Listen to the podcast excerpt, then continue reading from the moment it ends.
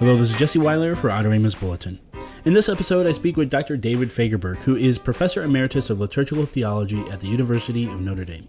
He recently wrote an article for Adoremus titled, The Many Altars of God, a Primer in Understanding Liturgy and Deification. This was an amazing interview with somebody who is a recently retired academic, and he just shares all of his insight after decades of teaching about what he thinks we should be thinking about in terms of liturgy. So without further ado, another Adoremus interview.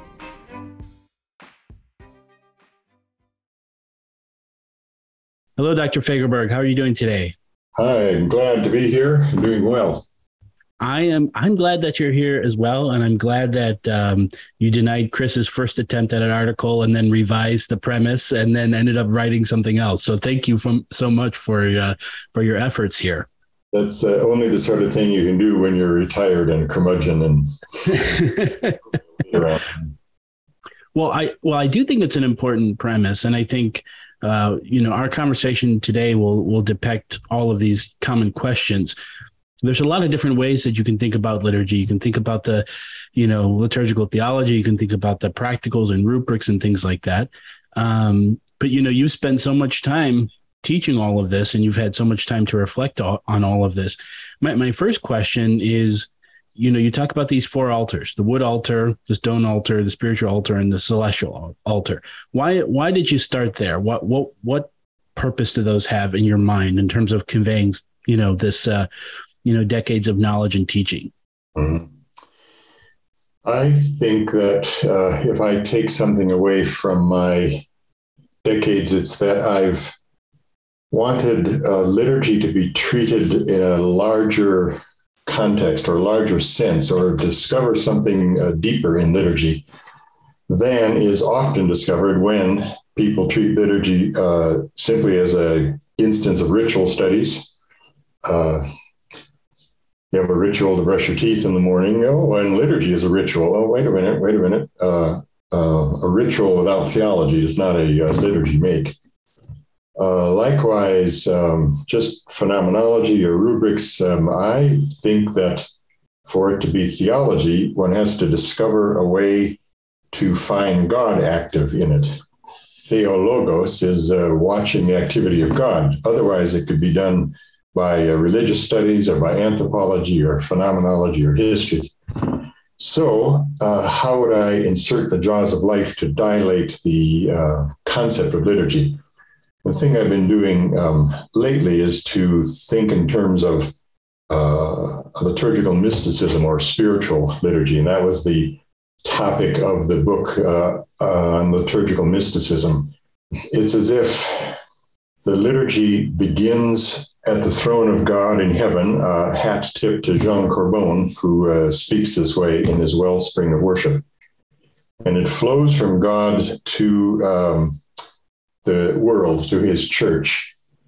And then I picture it uh, pooling up in the baptismal font, but overflowing the lip and uh, into our hearts. And so I've been trying to get from a heavenly liturgy to the sacramental liturgy, including Christ's activity on the cross, but getting it into our hearts. And that's how these four uh, altars uh, popped into my mind. If um, Liturgical studies asks uh, what happens in liturgy, liturgical mysticism asks what happens to us in liturgy. So I've uh, been thinking about the um, liturgical activity in the heart. So then it made sense to uh, connect Christ to his church, Christ and his church to the individual heart, the individual person to his eschatological future. I had a little joke in the uh, footnote there that uh, while I was working on these four, of course, uh, one has to be aware that uh, Adam and Eve were created as cosmic priests and the fall was a forfeiture of their liturgical career. So there should be some cosmic altar, some cosmic liturgy going on. Say, uh, and while we're at it, uh, typology uh, finds that Old Testament priests, kings, altars, prophets are uh, summarized and uh, uh, fulfilled in Christ. And so there's a typological altar of Israel. And even after I uh, remembered to put that in the footnote. I uh, found a passage, uh, again, from a different article I'd written, uh, quoting John Chrysostom, who talks about an altar of the poor. There's an altar of almsgiving. He writes, uh, do not protest. The stone altar is august because the victim that rests on it, but the altar of almsgiving is more so because it is made of this very victim. You honor this altar, the stone one in the church, because it receives the body of Christ, but the other, which is the body of Christ, you treat with ignominy and you look on indifferently while it perishes. And then he ends by uh, suggesting how um, generous God is. This altar you can see everywhere, in the streets and the marketplace, and at any hour you can offer sacrifice thereon. So, all right, now I've got seven chapters in my uh, future book, Were It to Ever Come. Uh, what other altars are there? How has it been spoken about? I don't know. These four popped to my mind, but I'm sure it's been treated uh, by others. Well, it hasn't been lost on me that that two of these are visible in the physical world. Nice. Right? You know, the, the, the wood cross and the stone altar, right? We, we can look, see, you know, touch these things. We can feel them. You know, there's an actuality to them. Yeah. Uh, and then we have these two that are beyond our physical perception. Can you talk to me about those transitive properties? I mean, of course, they're all the same altar, right? Kind of in the yeah. Trinitarian sense. But can you talk about that, the the transference between, you know, the physical earthly matter in into that, uh, you know, heavenly reality that that goes beyond our senses sometimes? Just thinking of the uh, commonality of the phrase under the veil, under the veil of the sacrament, under the veil of um, bread and wine is the true body and blood. Uh, in a sense, uh, you can see the spiritual altar walking around. You could bump into them and knock them down on the street. Uh, but there's an internal, external. And that's a popular uh, subject for research consideration in liturgy. Maybe taking this into that conversation about uh, external participation and internal participation would be uh, beneficial to us. It does seem to uh, be asserting that um, what's done sacramentally exterior symbol body needs to be embraced, uh, ingested, swallowed, internalized, and uh, spiritualized. And I don't want to use spiritual to mean incorporeal, uh, and yet it's easy to slip in uh, that direction. Yeah, that makes a lot of sense. And then, you know, that's what I was thinking. And then you started to mention all of these all other altars, and, you know, the, the corporeal uh, sense in me is trying to figure out, you know, the physical and, and uh, transcending properties of all of those. And, and, you know, one could spend eternity thinking about all of that. Uh, you will. Yeah. yeah. Well, some, well, some have... What better way to spend eternity when you get there? Uh, that's absolutely that's absolutely true. You you talked about this, you know, this uh, river, this flowing, right, that that pools into the baptismal font. But then later in the article, you talk about that that that then flows upward again, yeah. right? So so can you you know parse that out for me a little bit? Uh, sacrament and sacrifice. The uh, swoosh, um, incarnation and ascension. Uh, while I had classes rooms of students in front of me, I used to uh, try to tease them to uh, pay attention to this deifical, deific, deifying uh, quality of things by uh, reminding them not to overlook the ascension. And so uh, Uh, recommend to them that on Ascension Day, they put up ascension trees and send ascension cards and give ascension gifts to one another. The uh, God become man is the mirror image of the conclusion, which is uh, humanity being raised into the presence of God, being uh, made uh, divine, being deified. So the uh, down and up, um, incarnation and procope, uh, ascension, anaphora. Uh, I didn't have anything to do with the selection of essays in the uh, Adoremus Bulletin, but I was happy to read uh, Cooper's essay. Uh, I'm sure that Chris was uh, behind this. And uh, he speaks about that anaphora, lifting up, uh, quality in uh, Maximus. Uh, so the uh, two articles uh, fit together nicely there. Um, Ratzinger in uh, Spirit of the Liturgy has a, a comment about transubstantiation that's always stuck with me, that it is uh, connected as much to the eschatological as it is to the historical, and that transubstantiation is grasping something at the root of its being and and giving it over to the um, activity of God. And so a new heaven, a new earth, a new humanity, a new liturgy, a new Jerusalem, uh, that's where everything is going. And transubstantiation is a foretaste of uh, where it's going. Uh, so again, uh, the return upward, to use uh, physical images of down and up, uh, makes uh, good sense. It, it reminds us to uh, uh, set our eyes on heaven. I guess you have to do uh, liturgy on tiptoe. So this then leads me to this paradox that I just kept thinking about in my head, right? So this this uh, flowing is going to happen whether I'm a part of it or not, because, you know, God is infinite and good and true and beautiful and all of that. But I am designed to partake, yet I do not affect my my presence, and enter into this does not affect that which is happening, yet I am designed to be a part of it. Can you uh, explain that a little more? You might be touching on what was um, fascinating me with uh, Edith Stein's work. I hadn't read that before, and for another occasion uh, worked on it and um, found these sorts of connections. So then uh, that whole John of the Cross business found resonance in the people that I've been reading lately. And uh, one of them was uh, Saint Jewer, and his quote was, read, "In the hypostatic union of the incarnation, divinity linked with humanity, and that constitutes Jesus." Well, the union of the divinity and humanity with the Christian makes the Christian in some manner Jesus Christ. And that's the deification language. Uh, I find this flowing into my brain through a numerous Eastern Orthodox authors, but now I'm finding it in all sorts of Western authors as well. Uh, one of the first that um, reminded me of that was uh, all the work in Columba Marmion. The uh, what is a Christian? An alter Christus, another Christ. So the liturgy is Christ's, but he uses us in making this liturgy. So we do um, fully, actively, personally, spiritually participate. I'm going to expand full, active, and conscious participation, uh, spiritual, sacramental, uh, eschatological, uh, personal, myself, humanly.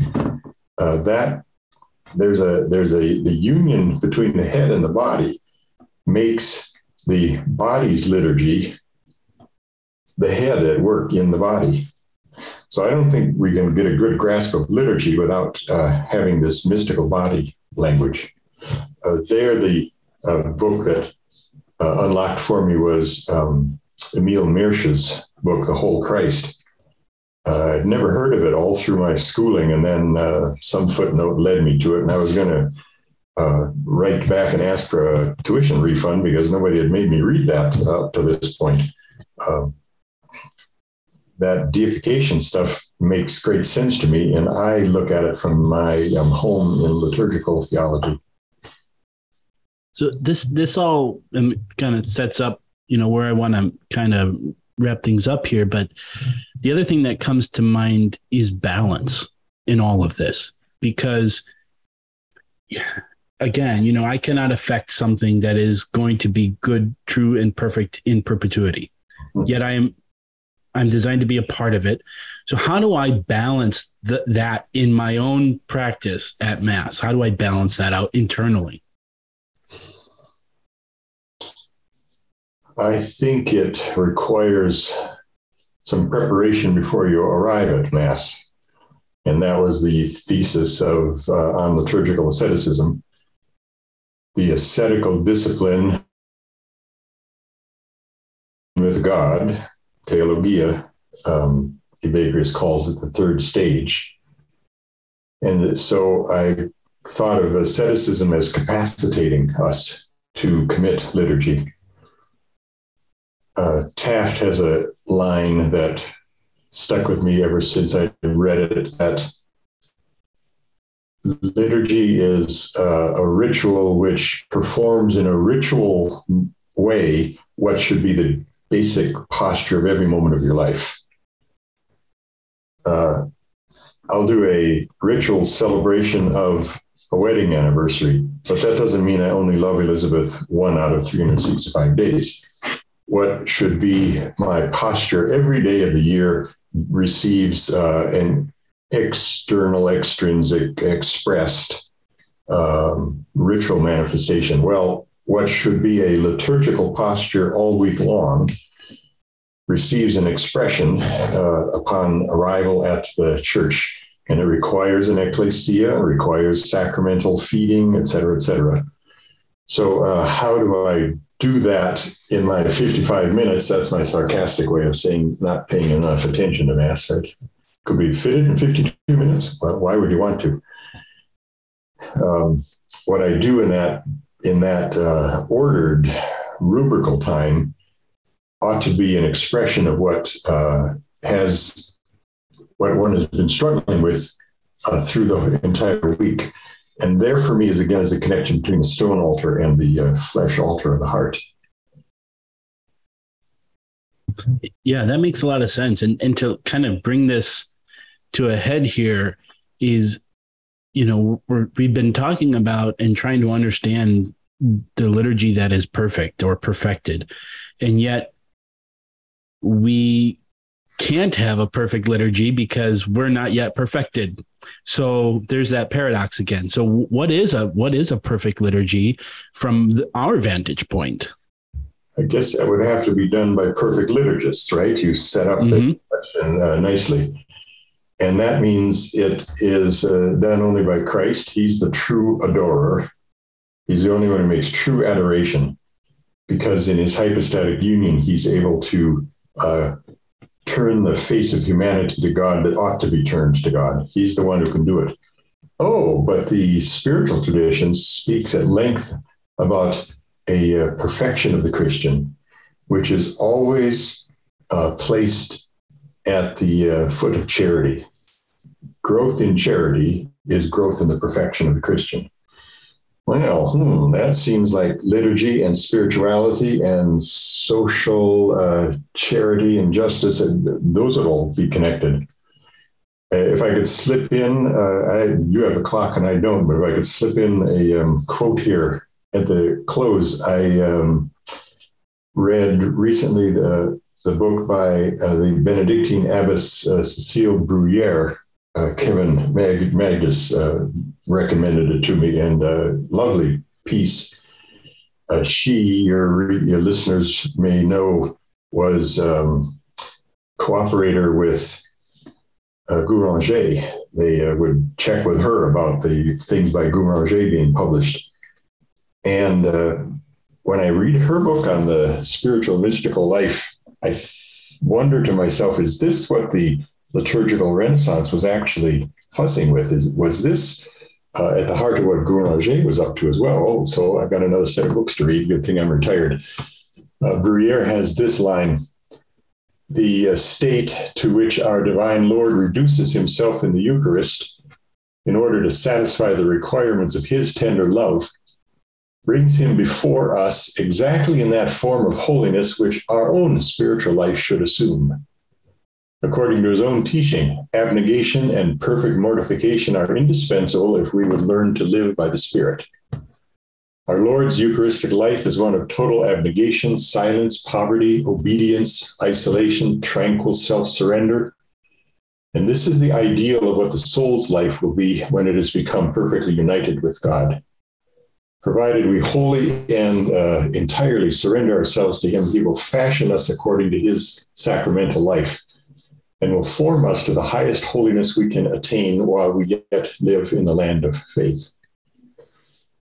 That would be growth towards perfect liturgy. It would require perfecting the liturgists. And that means uh, liturgy has an impact on uh, every hour. There's nothing t- so trivial that it's not connected to trans- being transformed into a liturgical, sacrificial oblation gesture to God.